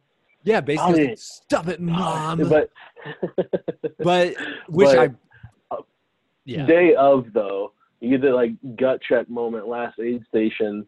I mean, and you've been thinking about this. The first time I've ever heard, even on like the fifty miler in Monument Valley and like uh, Desert Rats and whatever. You're like, I ne- no, I never considered quitting. Now I remember that was an actual like you said I've never never considered quitting throughout all of Monument Valley, first fifty K yeah. Desert. And this is the first time I've ever heard you, and I don't know if you said it, I don't know if you have before, but this is the first time I've heard you say, oh, I thought about not doing it. Because I'm going to be uh, honest. Saying, that's enough. I'm yeah. done. Dude, I think Which the you're logical. Tough guy, so I, I, I raised my eyebrows to that. Like, whoa. It's it's the logical kind of decision decision in that in that moment is like, hey, like just I in my mind, I'm like, hey, quitting is a possibility, and you can do that if you choose. But I also knew... I mean, if I sat down and I took time, I might actually recover, you know? So I came into the aid station and dude, it was weird. Like I, like I was having like goosebumps on my leg. I was shaking and I, I saw my mom, which was cool, but I was, it was also funny. Cause I'm like, I've told my mom, she's never been to one of these. And I've told her like, yeah, like I'm fine. Like, don't worry about me. I've always felt okay. Like, they're hard for sure. But, like, I'm and fine. She and, sees you at your lowest yeah, low so far. My absolute lowest. Day. And I'm like, oh my God, she's going to be like, you're never doing these again. And I was like, I just need a chair and I need to put it in the shade. So I just sat well, this chair down in the shade. So yeah. Thad had a time crunch. He had this like, he's like, yeah. oh man, I got to get going. Otherwise I'm not going to finish up. You've, I were running well, and you had plenty of time, so you actually do have that time yes. to sit and just, like, let's let everything adjust. You don't have to be like, oh, I got fifteen minutes to get out of here, otherwise True. I'm screwed. And so I, that was so in that my mind. Like a nice, yeah. Did you so, consider that? You're just like, I got, I can, I can take all day. I did. I, or, I did, yeah. So I was like, you know what? This is, and this was also the first time I ever, like, sat in a chair in an ultra at an aid station. Yeah. So I you sat down, down I've never, you live by. But I had yeah. to, I was like, this was the right move. So I sat down and, um, my mom gave me this like ice cold water in this weird, like, uh, I don't even know what water, water container, water bottle. And I poured it like all over my head. The frozen water bottle. And I was holding, I was like holding it on my face and I was like, oh my God, this is, and it, it's one of those moments where you're like, this that was the greatest feeling in the universe at, the, at yeah. that moment. Yeah. And they gave me ice. I put it in my hat. I was just like, I'm cool. I'm going to cool my body off because it was probably almost dangerously overheated, I would guess. Yeah. Um, yeah. Are you so, shaded at this point? Or are you still exposed? No, I'm you in the shade. The tent. Yeah, yeah, I'm in the shade in, in and the I'm chair. Just sitting there. And there people like the people there were so wonderful. They like made me a quesadilla that I somehow managed to choke down. And they're like, why do you run these things? And I'm like, that's a great question for right now in this moment, because but, I have no idea. I'm like, why do I run? You tell me, you know, I'm like, I have no idea. This is the worst. But I was like, you know, like it's probably like reflecting back. I'm like, it's for these moments right now at mile fifty-three, feeling terrible, where you have to gut check it and see if you are actually willing to go back out there. Like, honestly, those are, mm-hmm. that's why you run it, because you want to have that adversity ultimately at the end of the day. And you grow so much from it mentally and physically and emotionally. And so I sat there and I started feeling a little bit better. And, but I did, my stomach still was bad. And my mom had this giant thing of lemonade too. So I chugged that because I'm like, I can handle liquid calories. And, um, so lemonade, quesadilla. Yeah. So, but like, it sounds like labored, like slow, like, oh, uh, uh, okay. How long were you in the aid station? I was probably in the aid station for fifteen to twenty minutes, I would guess. Okay. Start but to finish. I, I'm thinking. to twenty. And that's still, you know. Yeah. But, like, were you – I feel like ice. As soon as you got, like, ice on you. As soon as I got that on me, I felt better. Um, uh, this was the funny moment, though. My mom had, like, a bag of food because, like I said, she was like, do you have food? And I'm like, yeah, I want to pack food. And she saw that. I think she probably saw that. I wasn't it's just you anything. Never like go. You get angsty teen in you forever. Oh yeah. yeah. Oh yeah, for sure. I know. And this whole thing, like, it actually gave me a better appreciation for my mom. Before I say the next two things that I'm gonna say, which were hilarious, it gave me like I left that aid station and I felt better, and I was just so grateful for my mom. And I was like, wow, like this is great. Like I didn't expect. I didn't expect I, that feeling and that emotion and that processing, but that's what I got. That's what the race gave me. And, but I the can two- relate like that, that gratitude feeling that came, that comes from like an endurance event is one of those hidden secrets. Yeah. Like you did, it took that to get you there and feel real gratitude for a family member like that. Exactly. And I'm so appreciative. One of those hidden gems and, that are in this sport. And like I was proud of her. That strong emotion. Yeah, yeah, I was proud of her because she didn't freak out. And later she was like, well, I've done Ragbri, which is this ride across Iowa, which is in July or August or something. She's like, I've seen people overheated. I know they can come back from it. So I wasn't nervous about that at all. But at one point she like got out this bag of meat sticks and cheese. And she was just sitting there. She's like, do you need food? And I was like, I probably do, but give me a second. And then she goes, do you want meat sticks and cheese? And just from her saying meat stick and cheese, I almost just threw up right there. And I was just like, I was like, I was like, uh, and I think I said like, no, thank you. Like I was trying to be super extra polite because I re- was realizing how important it was that she was there and how helpful it was be- beyond the meat and cheese. And she thought I said, thank you. And so all of a sudden, like thirty seconds later, I just see this meat stick in my peripheral, like slowly moving towards my mouth. And I was like, mom, you got to get, you got to get that meat. You got to get like, it was like a Slim Jim or like kind of like that. And I'm like, you got to get that meat. You got to get that beef jerky or meat stick away from me or I will throw up instantly right now. And she's like, oh, I'm sorry. I thought you said yes, thank you. I'm like, no, no, no. I said, no, thank you. Like, I don't want meat. I don't want meat so right now. Quiet, polite, please. Yeah, I'm like, I don't want processed, gross, disgusting meat or cheese right now. Um, oh. And then, so then the second thing, so I stand up and I'm like, I'm going for it. I think I can do this. And I'm covered in water at this point, just from the ice in my hat. And my mom said probably top five. And she says some weird stuff, dude. She has said some weird stuff.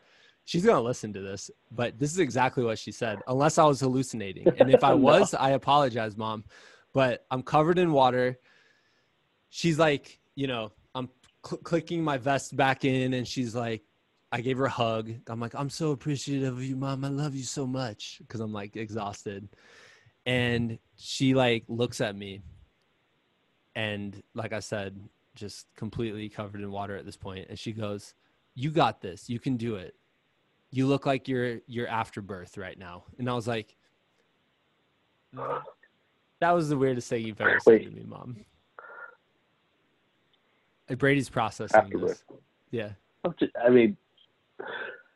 And I was like, I'm pretty sure she said it. I'm pretty sure she goes, you look like either well, after birth is- or post birth. And I was like, okay. I was just like, I'm going to roll with this. Again, just say thank you. Yeah, thanks, politely, mom. And move on. But, thanks, mom. Yeah, thanks. No, yeah. Thank you. But the race ended. So then the next ten miles, I felt, or twelve miles or however long it was, like I felt okay. So I well, got it done. twelve miles. Your yeah. gut check moment, you've got a half marathon left.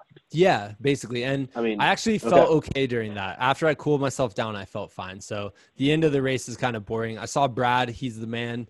Um, super cool seeing him. Uh, Calvin Johansson picked us up. That was fun. Uh, but I felt okay. So that's the wrap up. Um, uh, you know. Okay. You know, I would ask probably another hour's worth text of questions. Me, but I, text me like five. Go. Here's how we're, we're going to do. You're going to text me five questions about the very end. And then in the outro, when I record it later, I'll answer those. Ooh. Okay. Sounds good. Gotcha. Okay. I have no idea what I'm going to ask, but that's a lot of pressure. Give right, me folks, like, dude, you with. got, you got some good questions, man. So, all right. Stay tuned, ladies and gentlemen. All right. Later, everybody. All right, Brady. Thank you, man. Thanks for coming on today. I really, I, part of the weekend, like I really was hoping I could race with you. So someday we will have to race together. I got to find another thing to get like that we'll crazy discipline back and, and do that again. Cause I was feeling fucking solid for that day. Yeah. Yeah. Yeah. Uh, yeah. Dude, you okay. crushed it, dude. Right, I was thinking about that. I was like in the midst, I was like trying to be like generate gratitude. And I was like, I'm so grateful for that. Brady was able to actually go out and get this done. Like that actually gave me a boost and gave me some confidence. So thank you. I man. needed, it felt good. It felt good to do that. All yeah. right. But, you all gotta right, go, man. right? You gotta Love go. you, buddy. All right. Love you too, man. You, man. Get out of my face. Bye. Bye. Alrighty, guys. Uh, huge thanks to those guys for coming on the show. Um, I, I just love being their friends. So I uh, hope you guys enjoyed that too. They're absolutely amazing. I gave Brady homework, and you know, I remember Brady in high school. He was always pretty studious. You know what I'm saying? So he got the homework done. So he sent me five questions, and so real quick, we're gonna go through these. All right, I just paused the mic to read the first question. So here we go. He says, you stand up, ice water melts in your hat, you thank your mom, and you're on your way to run twelve miles of your first one hundred K, to finish your first one hundred K. If the x-axis, this is legitimately what you're out. If the x-axis is time or miles, and the y-axis is morale, what shape is your graph? Oh, I was going to make fun of him and myself and also say, like, I didn't understand what that meant. Um, I would say when I left that aid station, my morale just started going up and up and up and up and up. Actually, when I left, I was like, all right, I feel pretty good. I'm just going to walk for a little bit and then we're going to see what happens. And so I would say, yeah, I would say honestly, like after that low point, I felt pretty good, and morale, um, you know, energy level, all that stuff came up. And I felt good until the end of the race. So really I had that major, major, major dip. And then from there, just consistently felt better and better. And then of course, like as you're approaching the ending, and I've say for me, I'm approaching the ending as the sun is setting, and it's absolutely beautiful. My phone dies, so I can't take a picture. So I have to like actually live in the moment and appreciate it. Um, that was unlike anything else. So morale through the roof. I round the corner. Uh, I get by where there's a line of cars where people are waiting, and all of a sudden I just hear the Jurassic Park theme song, because Thad, instead of a horn, has a bunch of random Jurassic Park stuff, and one of them's the theme song. So I hear the Jurassic Park theme song. I see him. I see our buddy Calvin. I see my mom and her friend, and that was a great feeling, man. So I just started singing Jurassic Park, and I round the corner, and Brad's at the finish line waiting with the medal. It felt awesome, man. So that was great. Um, all right. So then Brady, next question number two, I, he says, I talked to you guys briefly that night. Y'all could barely muster three word sentences. We were literally, I was, I had just laid down at Calvin Johansson's house, and Brady calls. Oh, and we fired up the new Bill and Ted movie, which for my exhausted brain, perfect level of humor. I only saw twenty minutes before I fell asleep, but we downed a pizza. We like inhaled a pizza, and watched Bill and Ted, and it was amazing. But Brady called, and all we could say was, it was hard, dude, so hot. I don't know, just tough. And he goes, you and Thad are perpetually energized and positive, wild men, and you are humbled. After being five days removed from that, is that feeling still readily accessible, or has it faded? Um, the exhausted exhaustion has faded. The soreness actually didn't even last that long. Like I, after two days, I felt great. Um, I always feel like I go out and I learn these really important life lessons, and I apply them for a few months after an ultra or a big event or something I've been preparing for and putting the work in for. And I have these realizations, and they're so clear. And then as soon as I come home and I'm back in my same routine, those realizations start to fade. So um, I'm hoping that understanding that bad times get better. That was honestly, like, at the end of the day, that was my understanding. Bad times get better. You just got to persevere. Um, and I'm hoping that sticks with me the rest of my life, because we all have bad times. We all have moments where we're frustrated and our brain goes down this like negative pathway. Uh, and I'm hoping that understanding that I can draw back. I think David Goggins always calls it his like cookie jar or something, where you can always reach into that cookie jar and pull those lessons out. I'm not sure if I've been great at reaching into the put, to the cookie jar for the lessons that I've learned, um, but I'm hoping to become better at that. And so I'm hoping that this one, because it is such a such a simple lesson, like things get better. Just ride out the wave. Things will get better. Um, I'm hoping that that's a lesson that will always be easily accessible to me. Um. Third question. Um, he says he doesn't know if this is really important to me. He says, I don't really celebrate this with you anymore because I've learned it might not be important to you. But you just got fourth place in the one hundred K with thirteen hours and nineteen minutes. Um, and he says, does that motivate you, excite you, drive you, annoy you? Is it, are you indifferent to you? Honestly, man, I'm going to say all of the above. Uh, It definitely motivates me. It's super cool. It's super exciting. In the moment, though, I, for me personally, like I just get so wrapped into, I need to finish. Um, that that doesn't really seem to push me. It does excite me. It's exciting. Um, does it drive me to want to do better? Time wise, I don't know, man. I've never been a time guy. I've never been a data guy.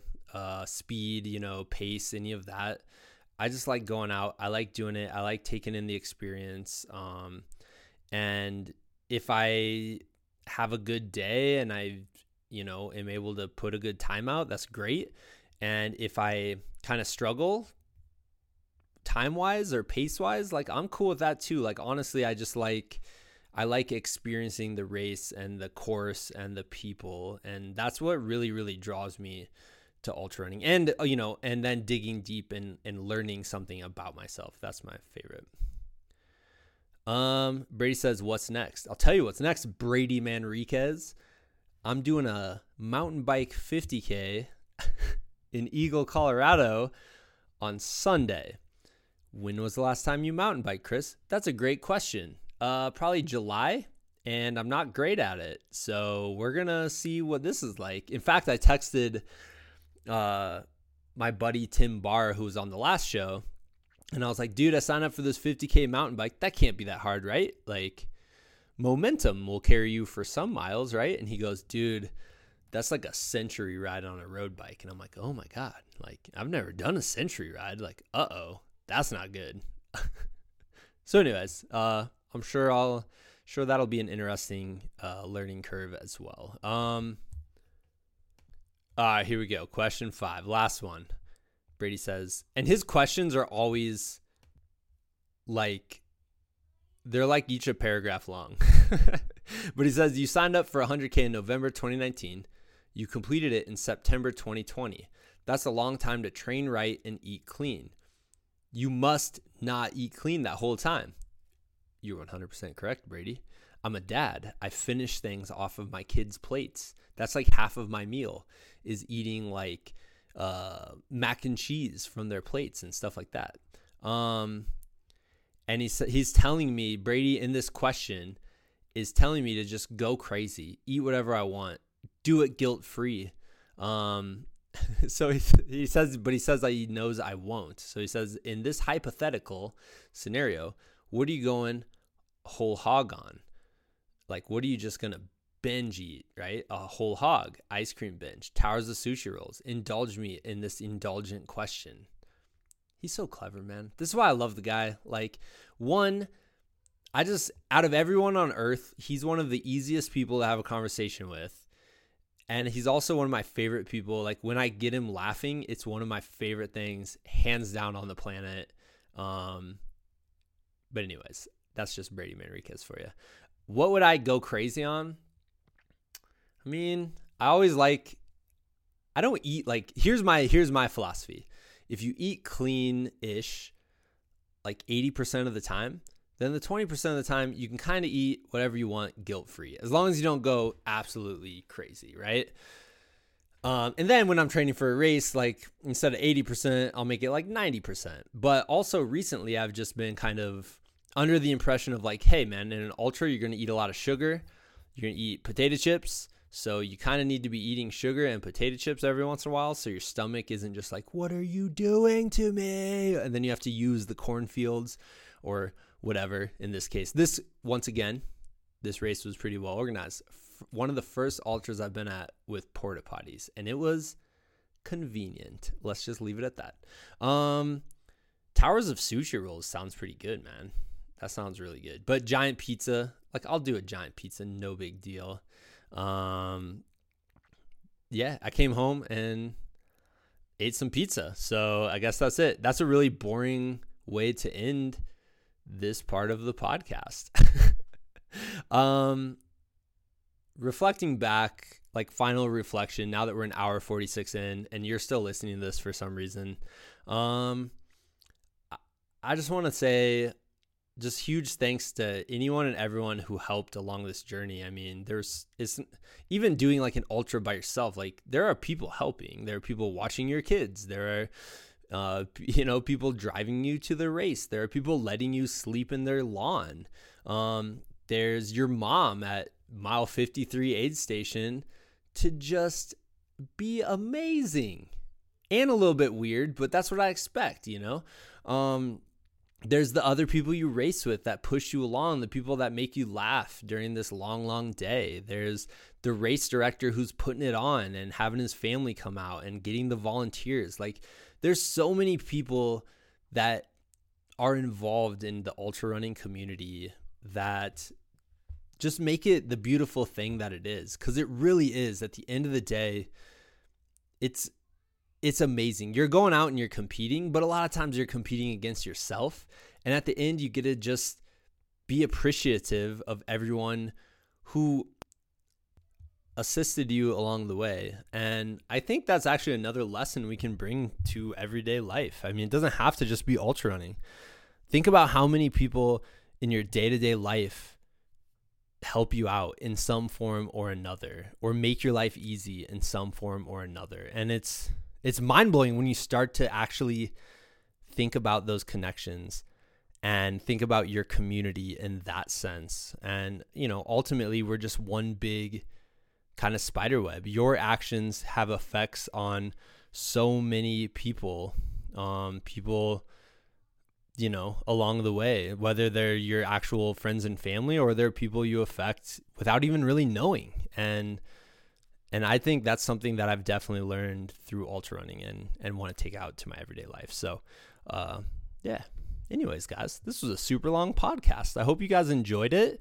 Um, I always like to do these ones because I can go back when I'm training for my next thing and really kind of listen to my breakdown, listen to what I learned, get excited for the next thing for me. Um, so I hope you guys found something from this, whether it was entertainment, Uh, a good laugh, a good chuckle at our misery, or lessons, you know, from our adventures or misadventures, you know, that you want to apply to your own life. So, uh, yeah, let's wrap it there. Thank you guys for listening. We'll be back next week.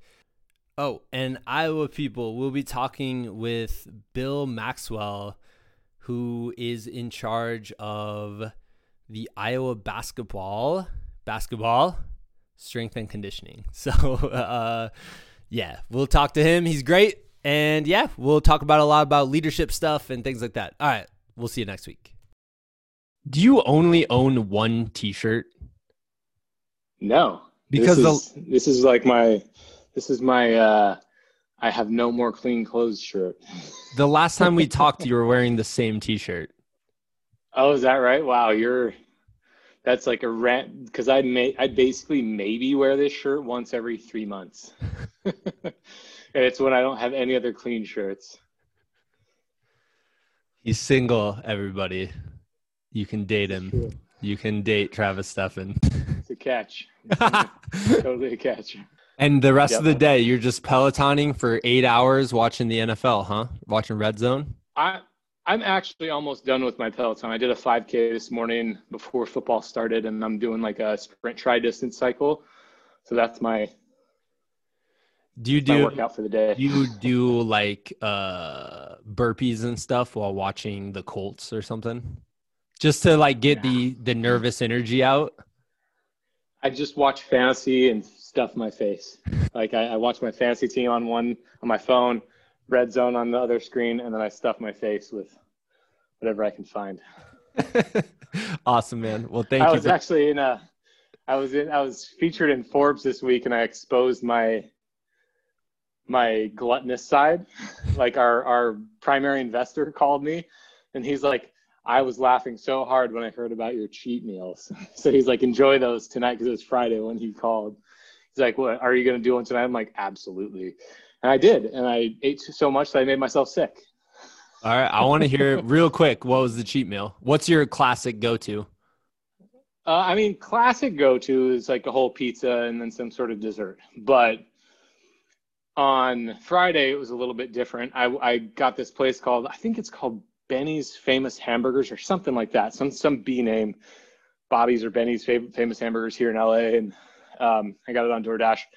I got two half-pound burgers. I got a chili dog. I got a pound of curly fries, fried pickles, and a chocolate shake. And it was... the dumbest thing I've done in months. Oh, and I definitely got sick. I don't want. Yeah, I was gonna ask how quickly. How quickly after did you have a five minute window there or ten minutes? Like how quickly till your. It was about. Away. It was about an hour, I would say, until my body rejected it completely. It doesn't happen often, I think that, but that's like during quarantine. It yeah. has happened one other time, like four months ago or so, when that happened. And it was just like, just me being an idiot. Like, I, I eat so well throughout the week, and then I forget. Yeah, of course. Moderation is a thing. Yeah, moderation is not a thing on cheat day. You know? Um, you know? Yeah, man. Once again, he's single. You can date him. All right, man. Hey, uh, oh, let's do a little tease, because at some point, we're doing a whole podcast, me and you.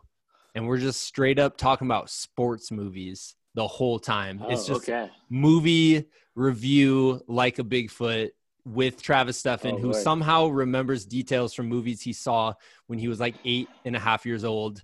And he remembers the whole entire movie, including lines and character names. Uh, I'm really excited. Dumb ones too. Yeah. yeah like, and actually this had, this manifested itself when you were watching Doug with your kids the other day. Uh-huh. And I was, and you just started happened. dropping Doug, like Doug names of characters. Doug characters. And then you told me you also remember the whole entire plot to Major League Two.